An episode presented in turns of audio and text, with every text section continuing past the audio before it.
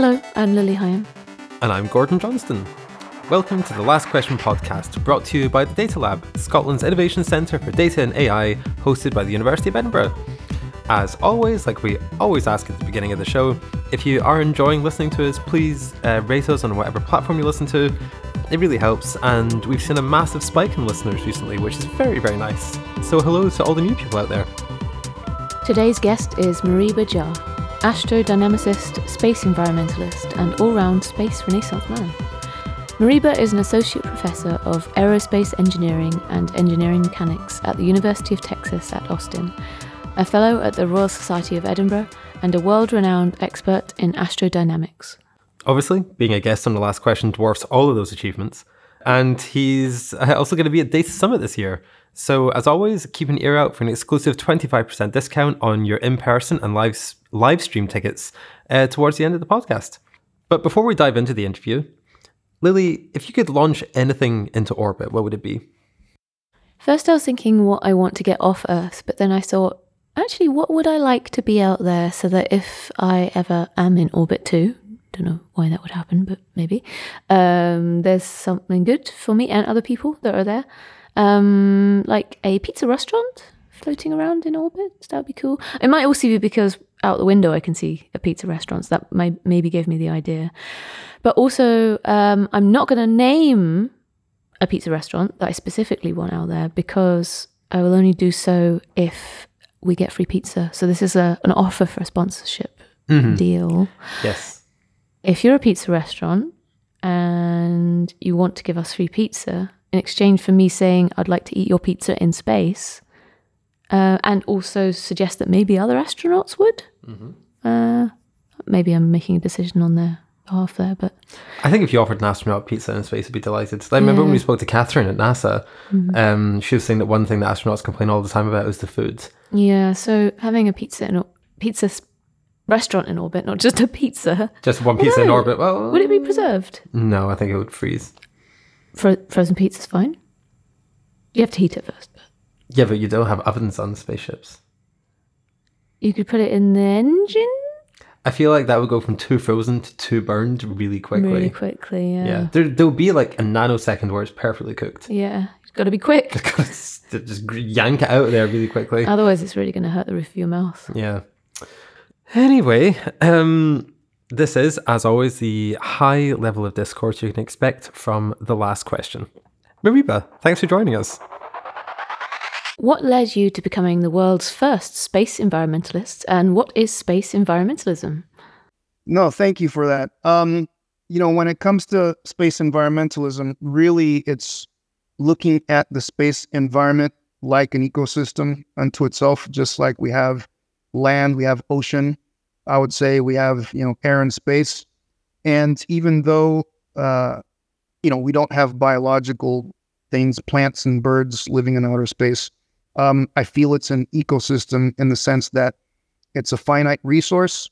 Uh, we, you know, where we put satellites uh, is very specific, and we can run out of uh, places to put satellites, as it turns out. And yeah, I mean, the, the, the population of stuff that resides in this orbital space are like different species. You know, you have CubeSats, you have rocket bodies, you have dead satellites, you have all these sorts of things. So there there are many analogies to draw from in terms of ecosystems and uh, you know near Earth orbital space. And because it's a finite resource, our collective behaviors are uh, exhausting it. And if we don't change our collective behaviors, then orbital space could become unusable. And so it's in need of environmental protection. So to me, space environmentalism is focused on near Earth orbital space as an environment unto itself.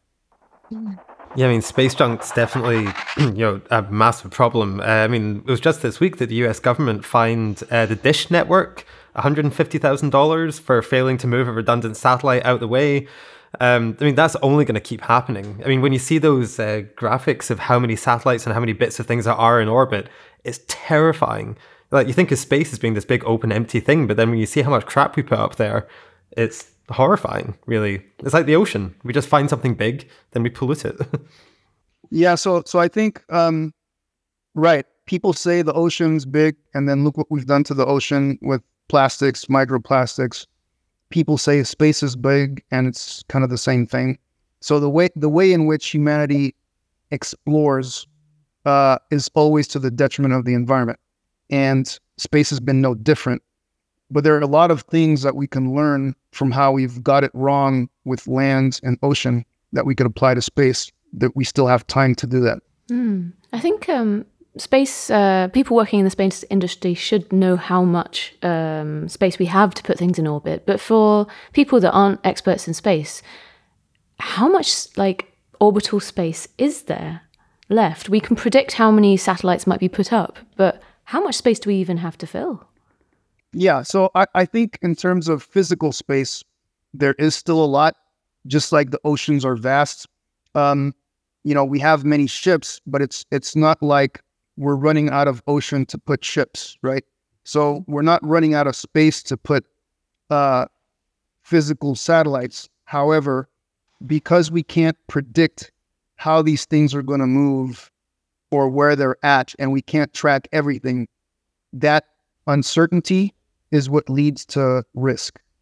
Um, you know, because at least ships ships on the sea, we can kind of see where those things are at. If you're in the air and you're flying, um, two pilots kind of see each other. They can avoid hitting each other, right? A near near air collision. Um, things in space are moving at very fast speeds, and everything can't see each other until it's kind of too late. So that kind of complicates the problem. Mm, I wonder if we're going to be uh, generating some uh, AI tools to track and calculate the positions of all of these things. Um, probably doing some of these things on Earth already, right? With tracking uh, different things on Earth happening, and maybe they'll apply that similar things to space, keeping track of things. Yeah. So there are a lot of people already that uh, you know they have they have one hammer called AI, and so everything's a nail, right? So they're, they're basically they're they're they're a solution and look for a problem. And so a lot of AI people are taking their bucket of AI algorithms and just trying to apply it to space. But you know, the thing about AI is that AI in and of itself is inherently stupid and dumb. And so the thing is, it's like AI assumes that tomorrow is going to look like today. So if you don't feed it a good version of today, then the prediction of tomorrow is going to suck big time. And so you got to feed it lots of today's. And the other thing about AI is that it assumes that whatever it is that you fed it is true. Uh, and so the thing is, and whatever it is that you fed it is sufficient. So the thing is, if the if the data that you feed AI is uh, you know biased and um, you know prejudiced and is incomplete and is flawed, then uh, you know, and that's its training set.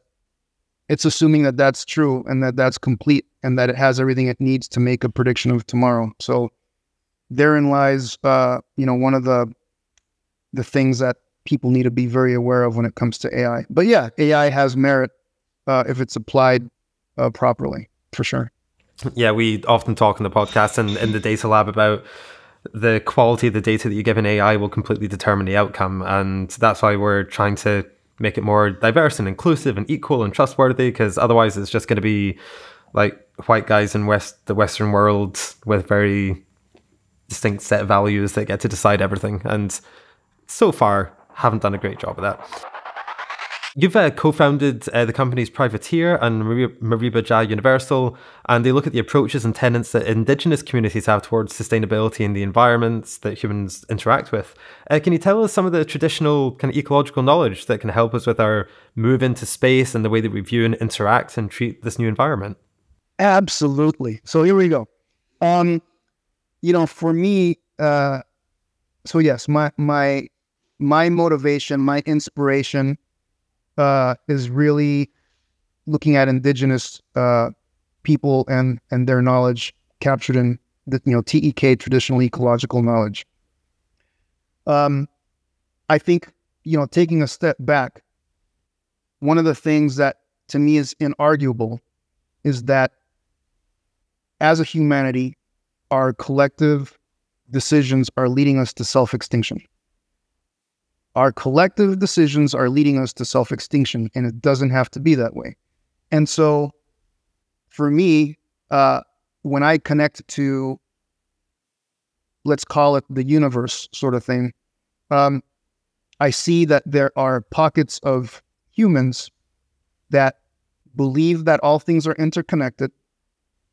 They uh, accept that every day is a day of existential crisis that can be averted with attunement. So if if if they can have a successful conversation with the environment and they can attune to the environment, then they can be successful in averting that existential crisis. And that part of that attunement is grounded in being stewards and having responsibility over caretaking of the earth and the environment versus owners of things to like try to impose rights. And these are some of the principles and tenets that are captured in traditional ecological knowledge. And I think that by and large, Western civilization, as we call it, uh, does not believe that all things are interconnected. And in fact, tries to uh, basically say, hey, that other that thing that's happening in Africa, that's not my problem. This other thing, it's not my problem. People see themselves as independent, and because of that, it's just very easy to say, yeah, um, you know, good luck to you. You know, I'm going to be doing my thing over here. The other thing, as well, is that there's been an abandonment of this contract of stewardship with the earth and more of ownership of things. Uh, this is my land. This is my thing. This is my whatever. I have these rights. I claim these rights. Um, and as a consequence of that, uh, that there's also a detriment to the environment because that responsibility for the caretaking has been forgotten. So again, these are some principles and tenets of traditional ecological knowledge, and I feel that things are interconnected and I'd love to try to get humans to feel more reluctant to say that's not my problem through providing evidence of the interconnectedness. And what I tell people is if you feel yourself to be completely independent, is because you haven't seen long enough, you haven't seen far enough, you haven't seen deep enough. And if you extend that yardstick and those uh, dimensions, you will see that eventually everything is kind of interwoven with each other. And so this is where, you know, Lily, you brought up the AI thing. I think that machines, humans don't have the capability to comb through multi-dimensional data sets and and find all these links between all these things. Um, there's more data and information than humans can consume. Um, this is where machines have to help sift and sort and that sort of thing. So I would love to use machines uh, to basically find these causal relationships across all these heterogeneous big data sets to show evidence of the interconnectedness so that people can be more reluctant to say, hey, you know, that's not my problem. And be able to then say, look, consider yourselves, if you can imagine yourself to be a steward, how would you behave? Um, consider that and hopefully try to recruit people's empathy towards uh, behaving in that way. So that's really my purpose through Moriba Universal and um, you know Privateer is to find ways technologically uh, and through compelling storytelling and these sorts of things to achieve that. It's hard not to blame like commercialism and consumerism for a lot of this lack of stewardship. You know, the the concept of ownership is so it just feels so deeply ingrained in how we're brought up. You know, you have you have your things and then you grow up and you go to school so that you can get a good job so you can buy more things. And it's all to do with just like carving out your little piece of the world and its resources and like jealously protecting them. And when you look at societies that don't have that same model they are so much more well happy for one and also in tune with uh, the earth and how things are naturally meant to be. You know I'm, we're sitting in a big bright white office which is the most unnatural thing in the world, uh, in the middle of a city, which is pretty unnatural. It just feels like we've strayed so far. We've strayed so, so far away from any notion that we're. It's hard to feel empathetic with the world when a lot of the world looks like this. And this is a. This is not by any manner of means the worst place on earth. But yeah, I mean, to your point, I think the value, you know, what we value that's the thing that has shifted, right? And if value was placed instead of on things on relationships, I think that that then starts beginning the shift. And what I mean by that is that um, how you know how we connect and to whom we connect to and with, if you know those things being our treasures, uh, being able to connect friends, family, you know, lovers, um, just people in our workplace kind of thing. Uh, connect, you know, I spend, I, I try to spend 30 minutes every morning just listening to some uh, music, you know, whether it's like Enya or Deva Premal or whatever, just something kind of soothing and light some incense and just remind myself that I'm just part of this whole experiment called life.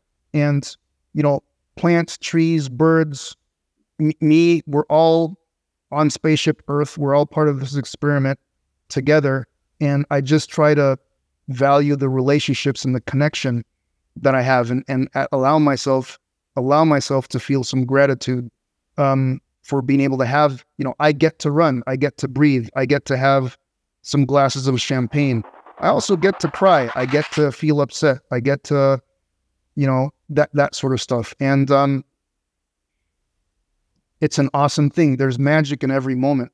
And I think a lot of people focus on trying to have power through this idea of control.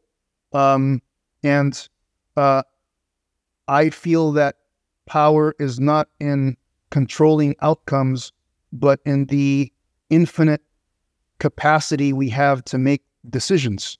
Every single instant, uh, every experience that I have allows me to make a decision, and I get to make the decision. And I can either be asleep and be reactive and allow people to guide my decisions while I just because it's because sometimes it's easy, let somebody else decide for me, let companies make decisions for me or whatever, or I can be a responsible steward and claim my own sovereignty and just be present in every moment possible and make intentional decisions. And so that's what I try to train myself to do. But I'm always working on it because it's really hard. And somehow to be able to train other people to shift where they feel their power into something like that rather than power over power over people, power over things. Also, great choice of music with Enya, by the way. Um, as a musician, Enya is my uh, she goals basically because she released a bunch of great albums, iconic songs, never plays live, and now she lives in a castle with her cats and doesn't speak to anybody. It's That's awesome, everything right? I've always wanted. right? you know? so here's the thing: the the thing that I think is so awesome about Enya that I think people don't know is that she probably is a lot richer than Beyonce and all these people put together. It's like just through these new age songs and this kind of angelic voice kind of stuff. Yeah. She, she, yeah, she's like, yeah, achieved so much more than many of the, yeah, the people, the rappers of this, that, or the other. So I think it's pretty interesting. Yeah. Yeah, I mean, Orinoco Flow is an absolute classic. I mean, if humanity ever does better than that, then I don't want to hear it. You know, that's. There is, rightfully, thanks to advocates like you, much more awareness and emphasis being placed on ensuring the sustainability of space travel.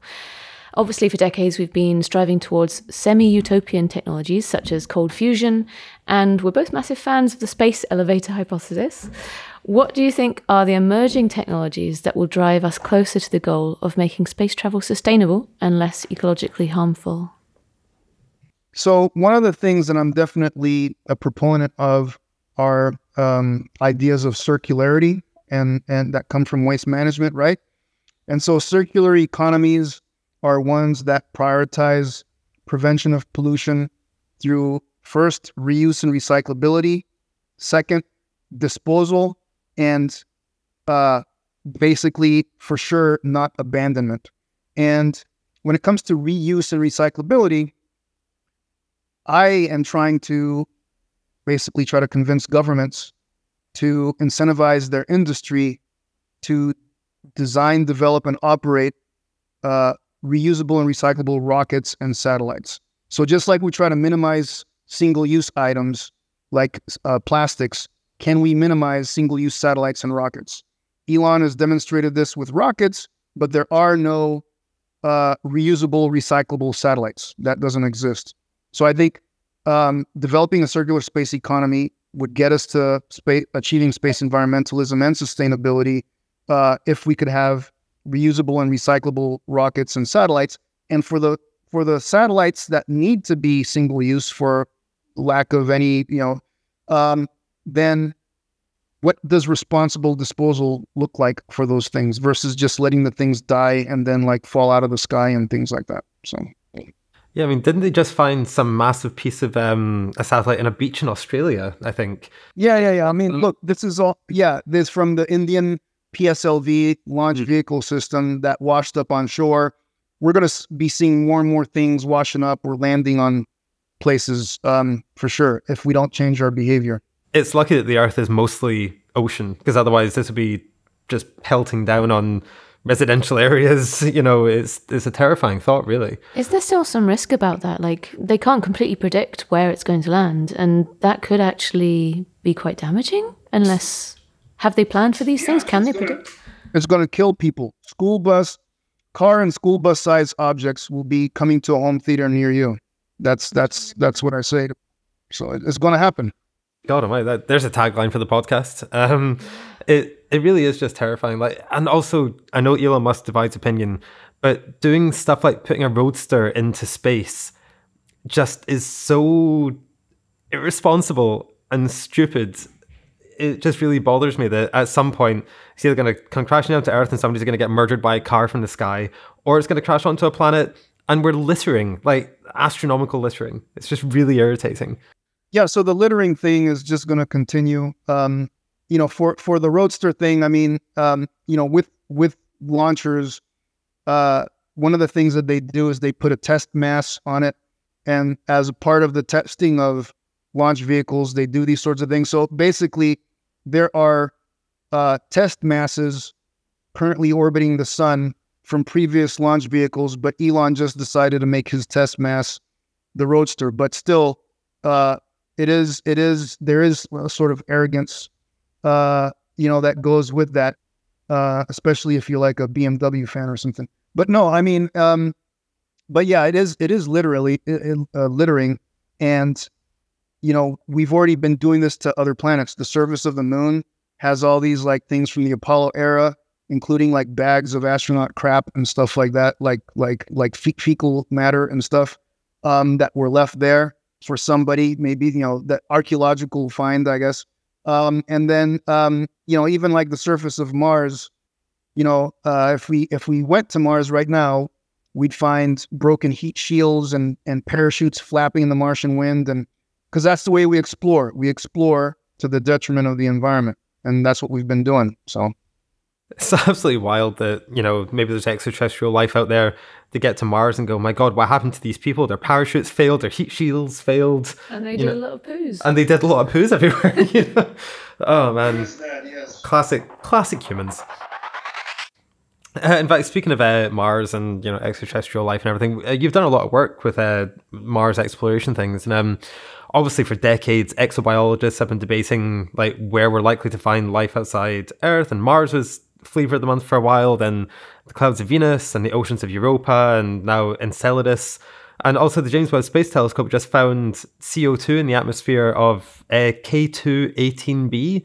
Like, that needs a way better name. Like, they should put it out to the public vote. Although, knowing the public, they're going to probably call it like plan, Planet McPlanet Face or something mm-hmm. stupid like that.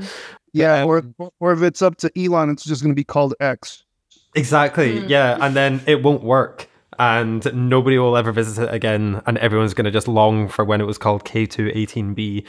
Um, uh, so, like, where do you land on the debate? You know, obviously thinking about alien life is always fun.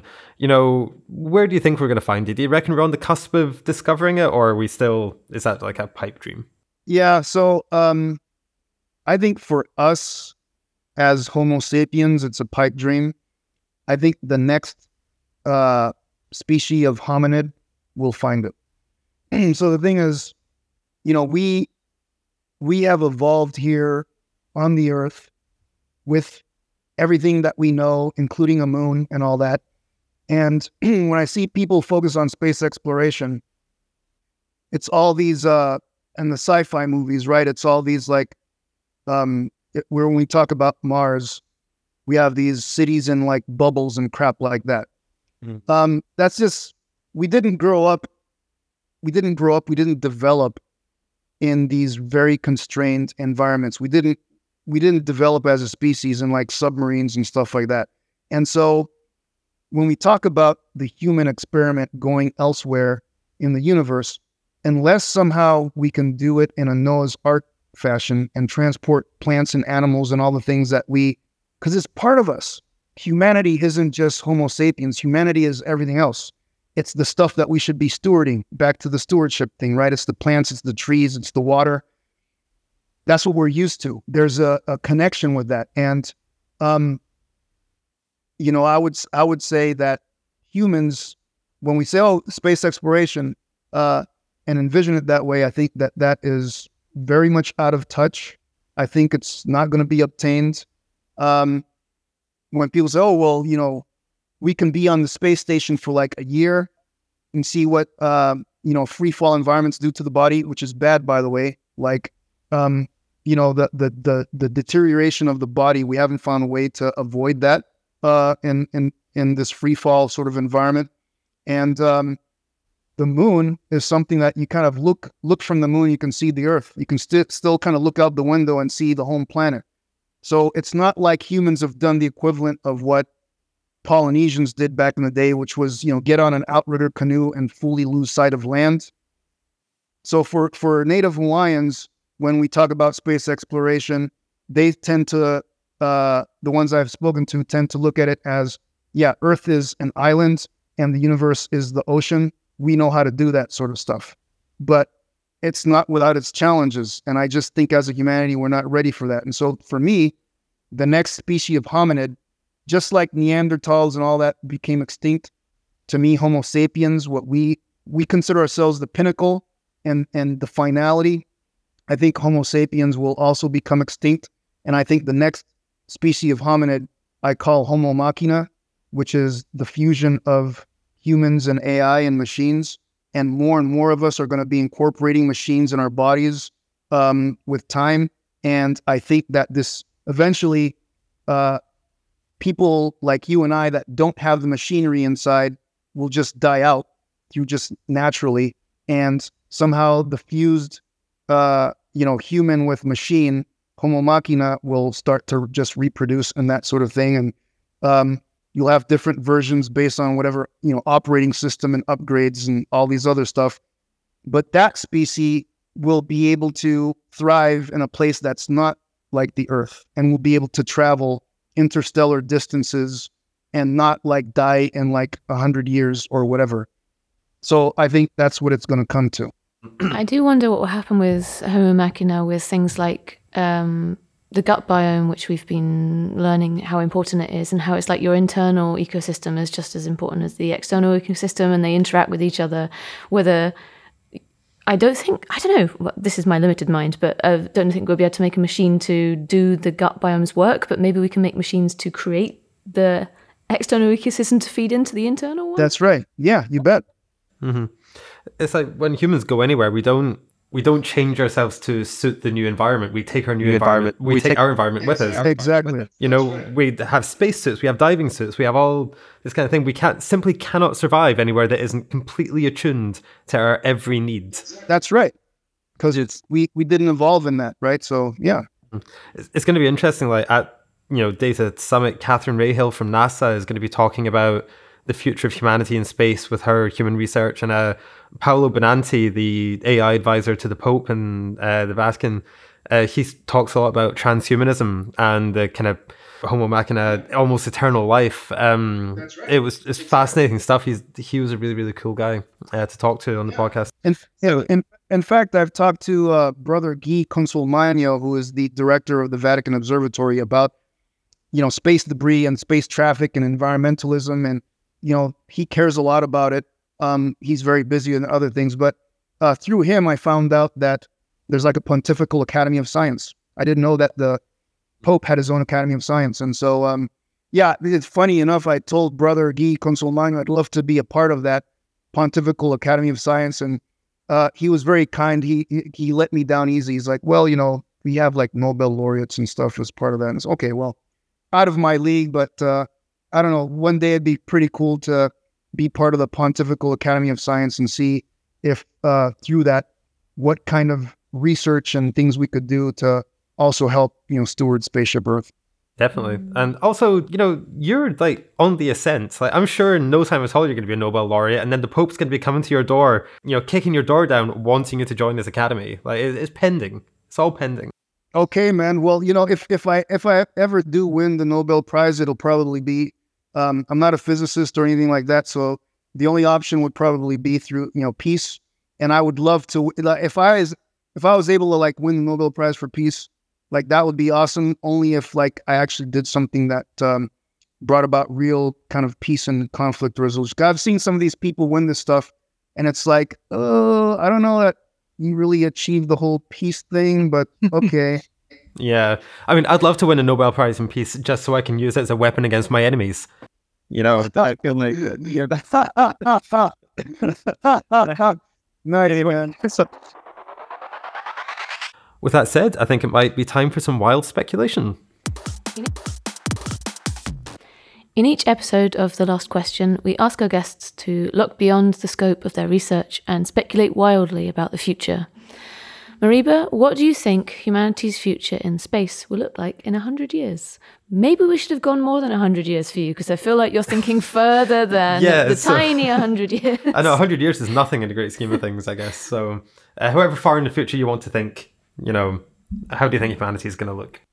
Yeah, so so I think the way that humanity is going to look is uh, humanity as a species won't be around anymore. The, ne- the next hominids will be around, like I said, and and I called this uh, new species Homo machina, and I do believe that you know machines are our future, and if we're afraid of them, uh, or if we're negligent in how we develop a relationship, a connection with the machines, then I think that um, the machines could very well be part of the extinction of Homo sapiens. Um, you know, because I've already seen it already, and and you know, people developing machines and saying, "Oh, well, they can't feel and they can't this and they can't that." I, for one, uh, try to have a relationship with machines that is founded in empathy.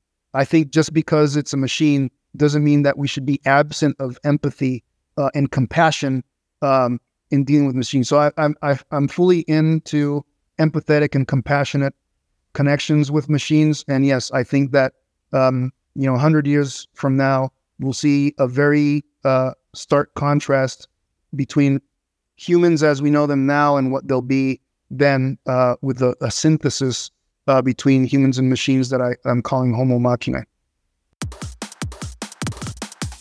We'd like to thank Moriba Jah for joining us today for that really, really interesting look at uh, space exploration, uh, sustainability, and the stewardship of the Earth. All incredibly vital topics, you know, now more than ever. Uh, you can see Moriba in person at the 2023 edition of the of Data Summit, which is the Data Lab's flagship conference, happening at the EICC in Edinburgh on the 2nd and 3rd of November 2023. And you, all of our wonderful listeners, can get an exclusive 25% off in person and live stream tickets with the code DS23TLQ. That's all caps. So just head over to datafest.global for tickets and information. And we're really, really looking forward to that event. It's going to have lots of really cool people talking about fascinating stuff. In our last episode, uh, Disinformation in Warfare with Olga Tokariuk, we asked our listeners, do we live in a post truth society? And we've had some really interesting feedback from that. We're going to read a response from Sara Spaargaren, the program manager of the AI, Media and Democracy Lab at the University of Amsterdam. Sara said, Truth is still a very real thing, and people still value clear, verifiable facts. Yet, in today's information overloaded world, distinguishing fact from fiction presents a big challenge. It's not just deliberate disinformation we should be wary of. With the global introduction of large language models such as ChatGPT, it falls upon tech and media organizations, regulators, and ultimately news consumers to perform fact checks and prevent inadvertently disseminating misinformation themselves. Sara continues At the AI, Media and Democracy Lab, we look at the information ecosystem as a whole to determine the ethical and legal frameworks that need to be put in place to make sure that new technologies, whether purposely used to spread falsehoods or not, become a threat to democracy. Huge thanks to Sara for lending her thoughts to this question. Uh, is also going to be at Data Summit uh, to participate in a panel discussion about AI, data, and the future of democracy, alongside Olga Tokariuk and Trisha Govindasamy. Don't forget you can join Data Summit online via our live streams, so check out datafest.global for all the details. And here we are, the last question. This is where we pose our listeners a question, and in a future episode, we'll discuss some of the most interesting answers. Our question this week is What are the most exciting space exploration advancements we're going to see over the next 150 years? That's it from us today. We'll be back next time with more insight, innovation, and wild speculation. Uh, feel free to drop us an email, as always, to say hello or to suggest a topic or make corrections. You can reach us at datafest at thedatalab.com. If you enjoyed the podcast, please do leave a review on your platform of choice. It goes a long way and means a lot to us. Thanks for listening. Join us again next time for another episode of The Last Question. Goodbye.